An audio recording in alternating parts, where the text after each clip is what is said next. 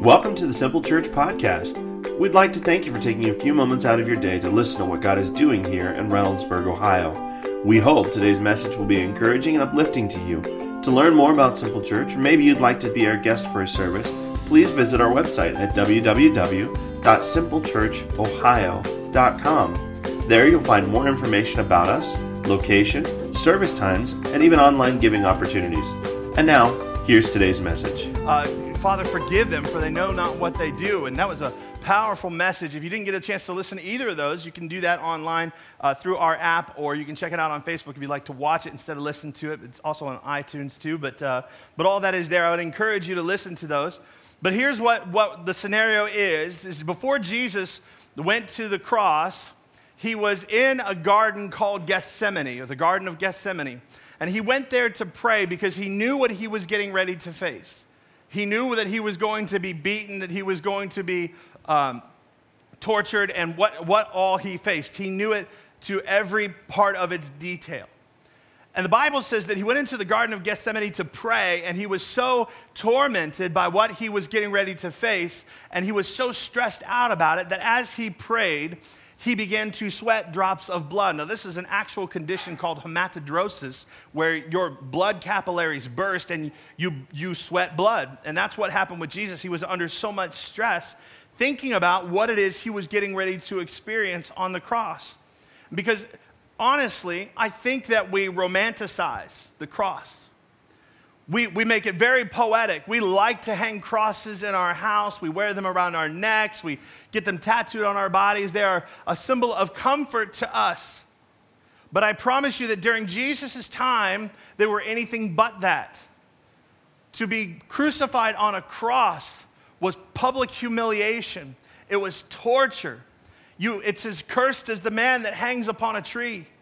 And that's true. That was not something of comfort to them, but we, we take it and we romanticize it and say, oh, Jesus, you know, that means so much to us. Of course, what he did on the cross was incredible, but what he endured was way more gory and gruesome than what we imagine as we look at a cross.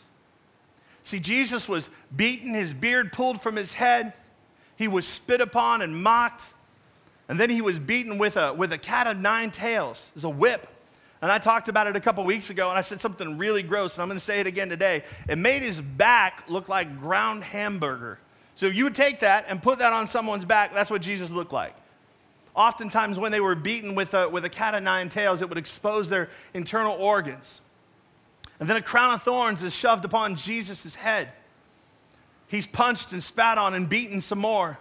And then they took him to the center of town where he did a walk of shame to the hill of Golgotha where people threw insults at him and any object they wanted to, and they forced him to carry his own cross in the weakened state that he was in. And there they nailed him to that cross.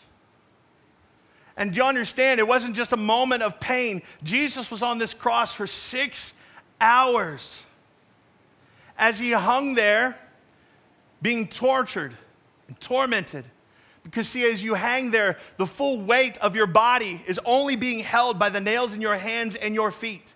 And as you hang there, your body falls forward in this fashion, ultimately causing you to suffocate. And as you suffocate, the only relief you have is to push on the nails and lift yourself so that you can catch a breath and fall back down. This is the torture of the cross. And Jesus is seeing all this and he's stressing about it in the garden. He knew what was to come. And as the creation is abusing the creator, Jesus becomes unrecognizable. He looks more like an animal than he does a man. And as man did his worst, God did his best. And the first words that Jesus said as he hung on the cross were, Father, forgive them, for they know not what they do. Powerful. And this is where we pick up the story because after Jesus says that, it says, later, knowing that all was now completed, and so that the scripture would be fulfilled, Jesus said, I'm thirsty. See, in Jesus' life, before he ever walked the earth, there were many prophecies that were made, not only about his life, but specifically his death. And Jesus knew that all of them up until that point had been fulfilled except one. that he would be served wine vinegar. And so he says, knowing that everything's done, I'm thirsty. And this is that final prophecy as it comes to pass. It says, A jar of wine vinegar was there, so they soaked a sponge in it. They put the sponge on a stalk of hyssop plant and lifted it to Jesus' lips. When he received the drink, Jesus said these powerful words He said, It is finished. And with that, he bowed his head and he gave up his spirit. Now imagine this moment. Jesus, who came to do something specific, knows that in this moment, everything that was prophesied about him, everything that was said that would happen, has now happened. And he knows it's finished. The whole job is done. I don't have to hang here anymore. It's done. And he gives up his, he gives up his spirit. And I don't know when he said the words, it is finished, if he kind of said it in a triumphant way, it's finished, with a loud voice, or if he whispered it, as if he could barely speak, and that the wine vinegar finally soothed his parched lips and helped him speak as it lubricated his throat, and he was finally able to say, It's finished. With a whisper, we have no idea but we know in that moment it was done. He completed everything that God sent him to do. It was finished. And this phrase, it is finished, comes from a Greek word, tetelestai. Now, your Bible is written in two languages. The Old Testament is written in Hebrew, and the New Testament is written in Greek. And so, this, this is one Greek word that means it is finished. And tetelestai means to end, complete, execute, or discharge a debt. That's what it means. And Jesus said, Tetelestai, I did it. I completed it. The debt's been paid. I executed all you sent me to do. And he said all that with one word. Now, as we look at this word and we look at it all through Scripture, it means a lot of different things or used in a lot of different scenarios. One of it was used by a servant returning back to the master and saying, Tetelestai, I've finished the work you sent me to do.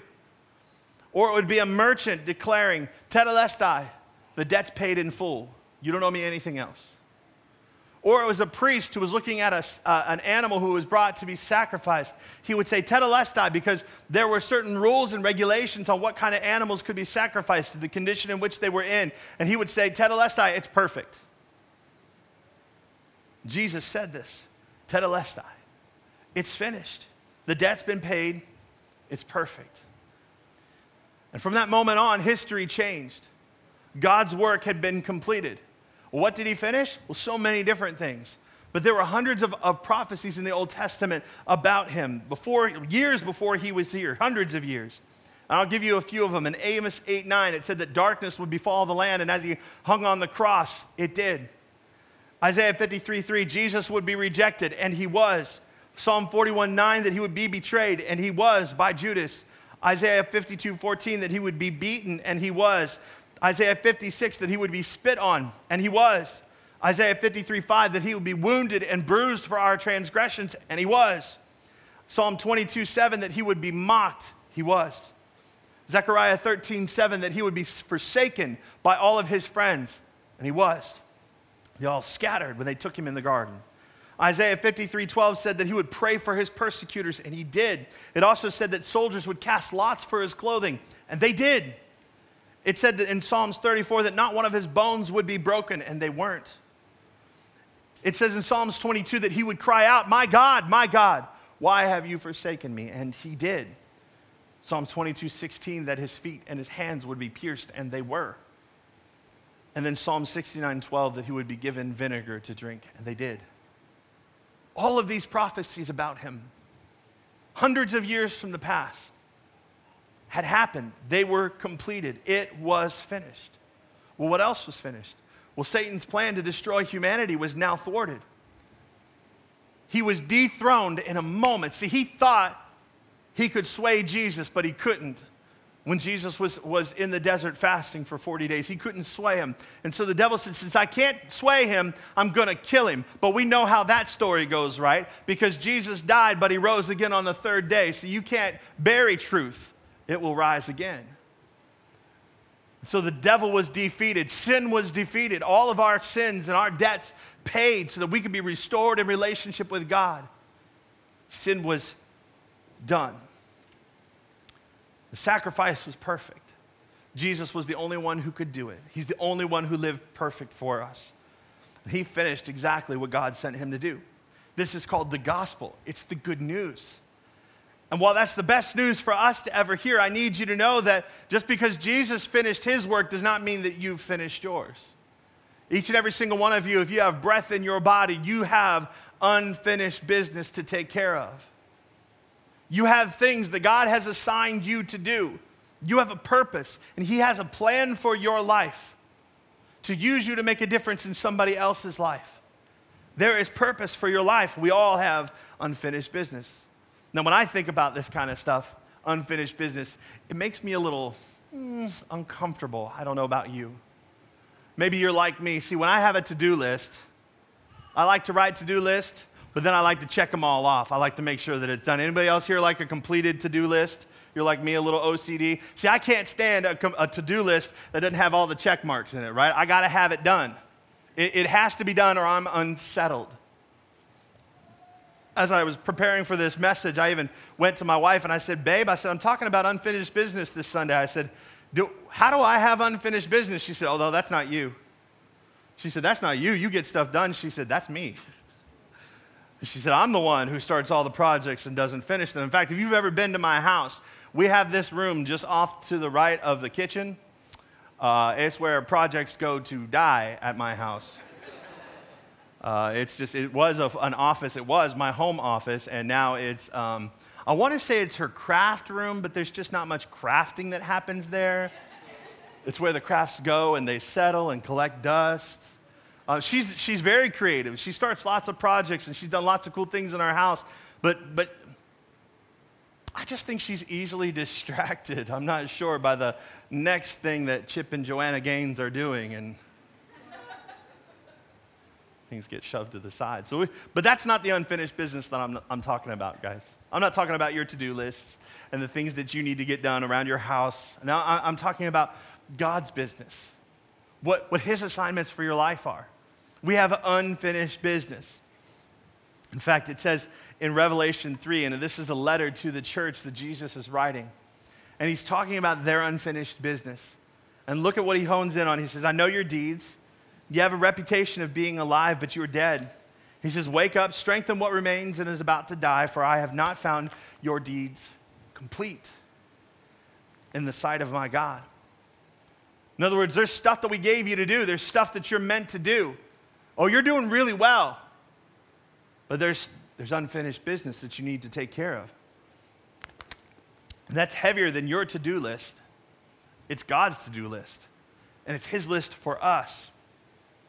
All of us have unfinished business for one reason or another. For me, when I was 16, I knew that I was called to ministry. And I pursued that, man. I pursued it hardcore. I, I served in youth ministry. I took every ministry opportunity that I had. I had a full time job working 40 hours a week and I was working 30 plus weeks or 30 plus hours at a church every week because I, was, I knew I was called to this and I didn't know how or when God was going to allow me to step into full-time ministry and do this, do this and love on people full-time. I didn't know when that was going to happen, so I kept at it and I pursued my calling. And somewhere along the way, I, I was offended and I walked away from God. I got myself entangled in a whole bunch of things that I didn't have to get myself entangled in. I wound up bitter and broken and addicted. And yet, in that state, God reached out to me and said, Son, you got some unfinished business. And He redeemed me, set me free from that addiction, healed my heart from the bitterness and the pain that I had brought on myself, healed my marriage. I was on my second marriage and it was headed for divorce. And God did all that. And then in the process, He placed me back on the path to serve in ministry. And here I am today. And you say, well, that's great, Pastor. You got it all done. No. See, I still have unfinished business as a pastor. See, God's called me to the city of Reynoldsburg. Do you know how many people there are in this city? More than 37,000. That's a lot of people. And if you look around this room, or if you look around the churches in Reynoldsburg, there are not 37,000 of them reached. that means my business is unfinished. God's called me to some things that I gotta, I gotta finish. We all have unfinished business. You do too. What's your unfinished business? Maybe it's to return to a relationship with God, like mine. Maybe, maybe it's something like fostering uh, or, or adopting a kid. Maybe God has led you to do that and you've just done nothing about it. Maybe it's to start a business itself. He's given you a business idea and you've just sat on it. It's a dream He's put in your heart. Maybe your unfinished business is unforgiveness. You're holding that in your heart towards somebody. Maybe your unfinished business is getting out of debt. Something you started, God put in your heart and said, hey, you need to deal with this. Or maybe it's simply to share Jesus with somebody that's far from God or apologizing to someone you know you've offended them or hurt them. Or maybe it's, it's the simple things that we do around here getting involved in taking, going through growth track or, or, or getting involved in a grow group, you know, getting, getting to know some people here or even joining the dream team and serving others. What, what's your unfinished business? And I would challenge you this morning, you're like, Dear God, it's early in the message and He's already challenging me. But I would challenge you this morning whatever your unfinished business is, write it down. Because today I want you to consider and listen to the, to the Spirit of the Lord as I, as I ask you to search your heart about finishing that unfinished business. Why? Because every day you're alive, you have the opportunity to take one step closer to finishing God's assignment for your life. And I know that we all want to finish well, just like Jesus did. But I think our problem is, is we live in a culture where we start a whole lot of things, but we don't finish well. And so, in order for us to finish well, we have to make a commitment. We, we have to make a commitment. You say, well, all right, Aaron, I've, I've made a commitment in my life. I've made a commitment to some things, and I'm good. Have you? Have you really made a commitment? Because I think, I think we have got a very different sense of what the word commitment means than what God does. Because when you look in, in the Bible, look at what Paul says. Now finish the work. That, that's that finished business. Finish the work so that your eager willingness to do it, that's that heart that says, Yeah, I'm going to do this. Woohoo!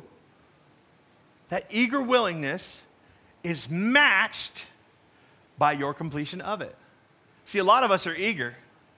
We're eagerly willing to do something, and we, we mistake talking about something as being the same as doing it. We talk about all kinds of stuff. We're, we are willing and eager to do it, but that's not commitment. You would say, but I've made a commitment, Aaron. I've made a commitment to lose weight. And yet you got double stuffed Oreos hanging out in your pantry. That's not commitment. Oh, did I just come into your house and see you? I apologize. You say, Aaron, I'm going to have the greatest year of my life spiritually, and yet you won't make time to read your Bible or, or spend some time in prayer. Say, Aaron, I'm, I'm going to see my marriage restored, and yet you refuse to go to counseling. Take that opportunity to work through the issues. You say, I'm, I'm going to be free from pornography or any kind of addiction, and yet you won't take the steps to close those access points and to confess because that's uncomfortable. See, I, I want to be in relationships. I'm tired of being alone and I'm tired of complaining about it. And yet, when grow groups come up, you don't sign up for a group so that you can be known and know others. You say, I, I desire to be fulfilled and know joy, and yet you won't discover why you're here and, and serve on a team. You say, I want God's blessing in my life, but you won't do things His way. See, it isn't commitment until you change and complete what the eager willingness was all about. That, that's, that, that's just it. We like talking about commitment, but we don't like the change that comes along with it. In 1519, Hernando Cortez was commissioned by Spain to sail with 11 ships and 1,500 sailors to find new land and expand Spain's territory and to find treasure. And there was a whole bunch of guys, 1,500 of them, that got on this ship with eager willingness to go because they were going to find treasure, they were going to find fame. And they went with Cortez, but when they landed on the, on the new area or the, the, the new land. They got off the ships and they were met by savages. And they wanted to kill all of Cortez's men in the most savage of ways. And so the men lost their eager willingness. They began to complain and say, Let's go back home. Because I like my head right where it is on my shoulders. I don't want to die. And when Cortez heard this, he went and told his men to burn the ships. Burn the ships so that there was no way back. That's commitment. That's committing to a cause. That's committing to what they had set out to do. Commitment is taking your desire to do something. It's drawing a line in the sand, stepping across it, and not turning back. That's what commitment is. And that's how we finish strong. We make a commitment with that kind of resolve. This is what we see from Jesus. I told you in the story of the crucifixion that Jesus was found in the garden first, and that's where he was praying. And Jesus was being tortured or tormented internally because he knew what he was about to face. And Jesus prayed this prayer that many of us have read before, but we kind of read through it really fast. And we read it and understand as if Jesus said it at the speed at which we read it. Let me show you. We say, Father, if you're willing, take this cup from me, yet not my will, but yours be done. I don't believe this is how Jesus prayed this prayer. See, I've prayed these kind of prayers before. And I hear what Jesus was saying. Hey, Dad. Hey, I'm pretty sure that you could do this another way. I'm pretty sure that I don't need to go to the cross and suffer all this. Hey, Dad, if there's another way that we hadn't thought of, could we push pause on this whole getting beat thing? Because I'd sure like to keep my back intact. Hey, Dad, all these people that have been following me, you understand that when I go to the cross, they're going to scatter. They're going to be confused and they're going to be wrecked about what they've been doing with the last three years of their lives. Hey, Dad, I love these guys. I don't want that to happen to them. Hey, Dad, if there's any other way, could you do it? And then there's a semicolon in that sentence. And for me, I feel like there was a long exhale. Yet not my will, but yours be done. See, to me, this is where Jesus died. Oh, he physically died on the cross, but this is the moment where he died to himself. This is the moment where he made a commitment. The Bible says he prayed this prayer three times. He was that serious about it. And he made a commitment. He drew a line in the sand, said, I'm in. I'm not going back. And if we're going to finish strong, we need to make a commitment like Jesus did. And after making a commitment with great resolve, we need to take the next step. And then we take another step. And then we take another step, and another step, and another step. See, the thing is, is the thing that separates you from where you are now and where God's called you to be is steps. It's one right after the other that you take. And unfortunately, religion and church and pastors have told you that God's seeking perfection in your steps. That's simply not true. God's seeking progress, not perfection. He wants you to take steps. He knows that just like a baby, when you take steps, you're going to falter and you're going to fall down, you're going to bump your head, you're going to hurt yourself, you're going to break some stuff in the process. But He's just looking for you to take steps. Take steps. Some of you are so overwhelmed by what it is that God's put in your heart to do because you're looking at the big thing instead of just looking at the next step. It's like eating an elephant. Do you know how you do that? One bite at a time. Whatever your unfinished business is, take a step. Just take a step. That's why in our growth track we talk we look at it in steps. What's God's best for you? What is His plan for your life? There's four easy steps to understanding it. We make those four easy steps first, second, third, fourth Sunday of the month, every month, so that you can take them. We make it easy. We watch your kids. We want you to be able to take those steps to understanding God's plan for your life. It's important that you do. We consider it in steps. We do that to make it easy. I have conversations with people all the time, and they say, Aaron, but you don't understand. I feel intimidated because I'm in, I'm in church and I'm in relationship with other people, and they're so much further in their relationship than I am with God. And, it, and it's intimidating to be in relationship with them. It's intimidating to tell them where I'm at. But I look at them and say, you know the difference between them and you? It's steps. It's just steps. T- take the steps. We weren't born perfect. We didn't come out of the womb having everything we needed to follow Jesus. It just takes steps. In fact, I would tell you, God doesn't call the equipped, those that are ready for it, He equips those that are called. And each of us has a calling in our life. And whether you feel ready for it or not, just take steps. Just take steps of obedience. Take steps of faith. Take steps towards Him. Take steps towards your health. Take steps away from bad relationships take steps out of addiction. Do you know that when, when you go through Alcoholics Anonymous, do you know how they, they talk or walk people through getting freedom from addiction? Steps. It's steps. The Bible in, in Galatians 5:25, it says, since we live by the Spirit, like when you say yes to Jesus, God fills you with His Holy Spirit. And His Holy Spirit is given to you to lead you.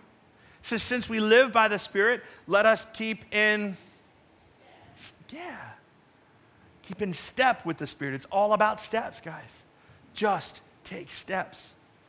It's also why the Bible says in Psalms 119, Your word is a lamp unto my feet and a light for my path.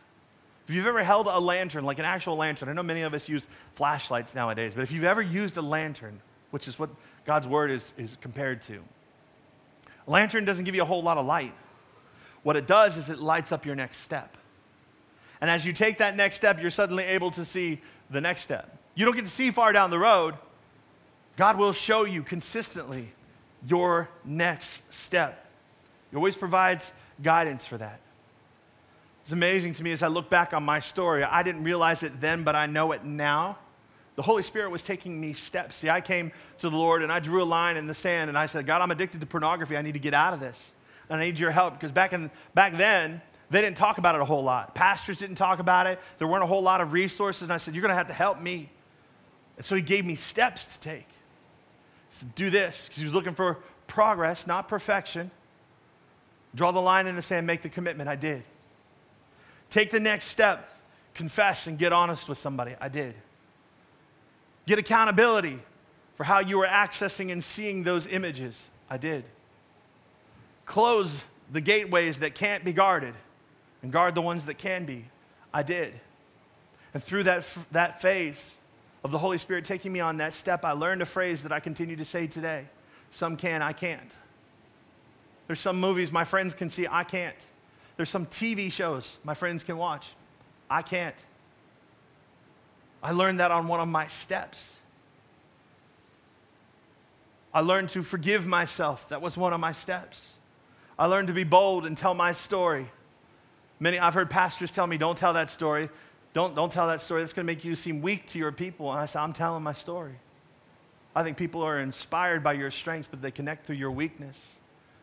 And I'm sorry, they say that 70% of men in the world and in the church are, are currently addicted or, and or using pornography once a month. I'm not going to be silent about that. So I share my story. And every time I do, God heals me a little more.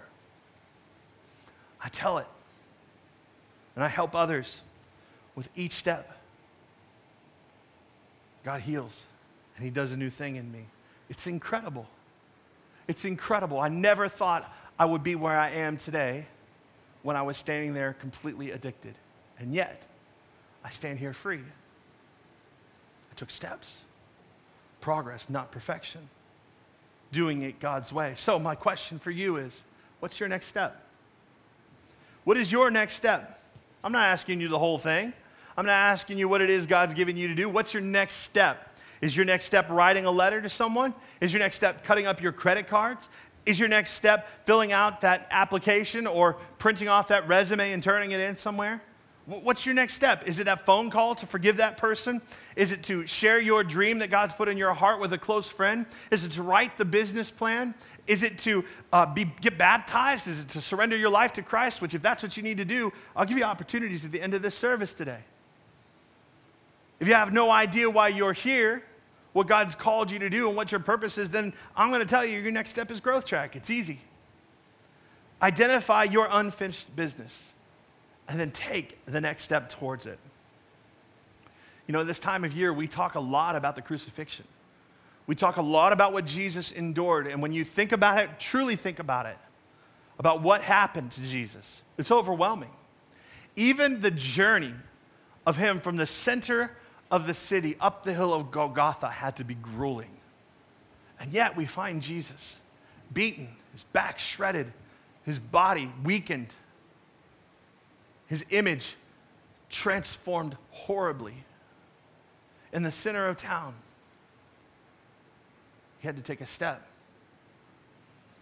And as he took that step towards Golgotha, he did so in hope that one day someone would receive his love. That as a result of receiving his love, they would find forgiveness and a restored relationship with God. And then they took that beam and they put it on his back and they forced him to carry it and he took another step. And he did so knowing that carrying that burden would someday free so many of their own burdens and the weights that they carried. They took another step, and another one, and another one, until he reached the top of that hill. And where he took his last step to lay himself down on that cross. And he did so just so that you would know how much he loved you.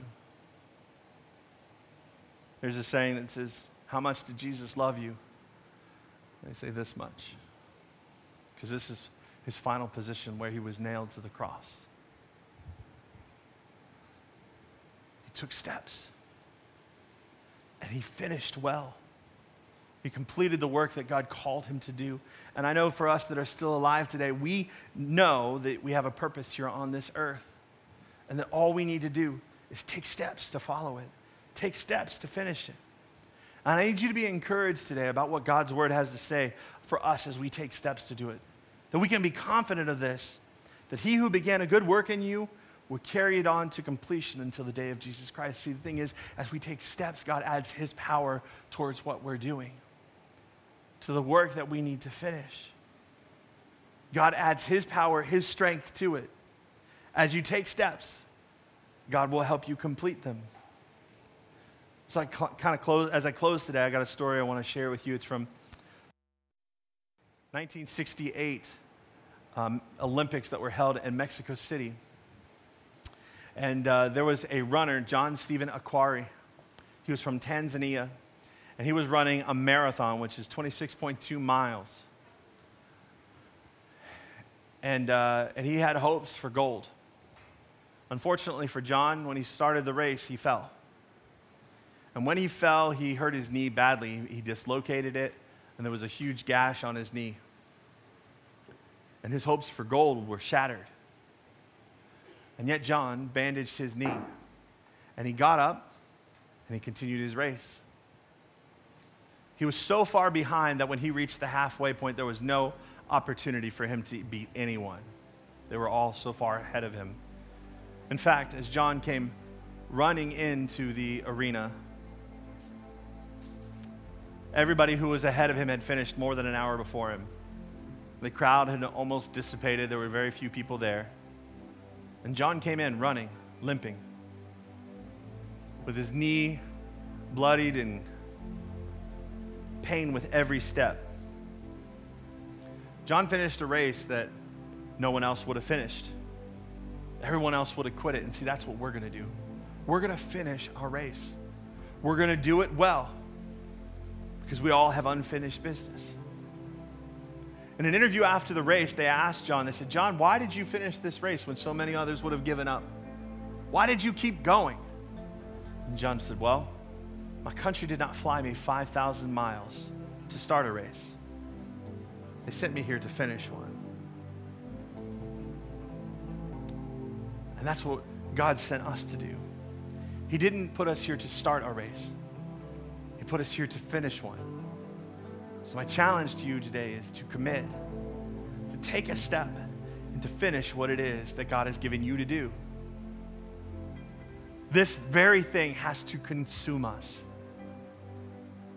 to consume our thoughts in the same way that it consumed Paul's. Check out how his calling consumed him. He said, However, I consider my life worth nothing to me if only I may finish the race and complete the task the Lord Jesus has given me the task of testifying to the gospel of God's grace.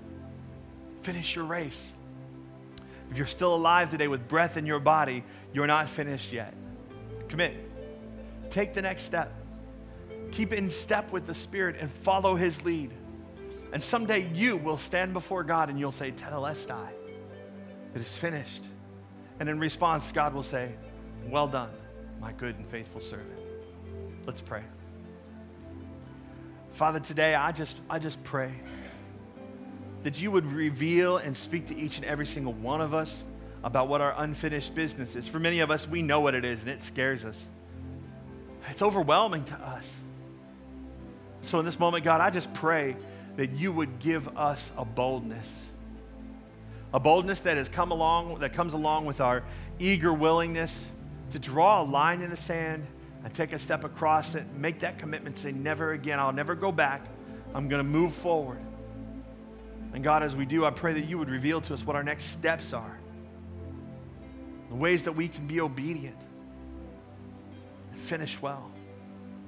And as we take those steps, God, I ask, because I know that you're faithful and that you'll do this, that you would give us everything we need at each step. May we find your favor. May we find your grace because we'll falter in each of our steps. We're not going to do it perfectly. But may we accept your love, receive your grace to continue because, God, we know you're looking for progress, not perfection. Help us to take those next steps and finish the work that you called us to do in Jesus' name. As we continue praying, Christians continue to pray in this moment, if you're here today, you're, you're sensing a moment where you know what your next step is. Your next step is simply for you to know God. In order for you to do that, you just have to receive what Jesus did for you on the cross. Say, I, am ready. I, I, need forgiveness in my life. I, I, I need Jesus. Jesus paid that price for you. And in paying that price, when you say, Jesus, I receive that gift, I want you to be Lord of my life. In other words, you tell me how to live and I'll, I'll serve you. When you do that, God makes all things brand new in your life. The relationship that God intended for you to have is restored. So, right now, if that's your next step, to know God, and you're ready to do that, I'm going to pray a prayer in a moment. And if that's you and you want to take that step, don't worry, I'm not going to have you stand or come to the front, just right where you're at. Would you just let me know that that's you? Because nobody's looking around in this moment except me. Just say, Aaron, that's me. Would you just kind of lift your hand and say, That's me, Aaron. I'm going to take that step today. Yeah, thanks. Thanks for being bold. Thank you. Anybody else? That's awesome. Thanks. You can put your hands down. Church, let's pray together. Let's pray out loud. And those of you that are praying this prayer, just mean this from your heart. Jesus, I believe you're the Son of God. Today I ask you to forgive me, to make me brand new. I've got unfinished business. Show me what that is. Thank you, Jesus. Amen.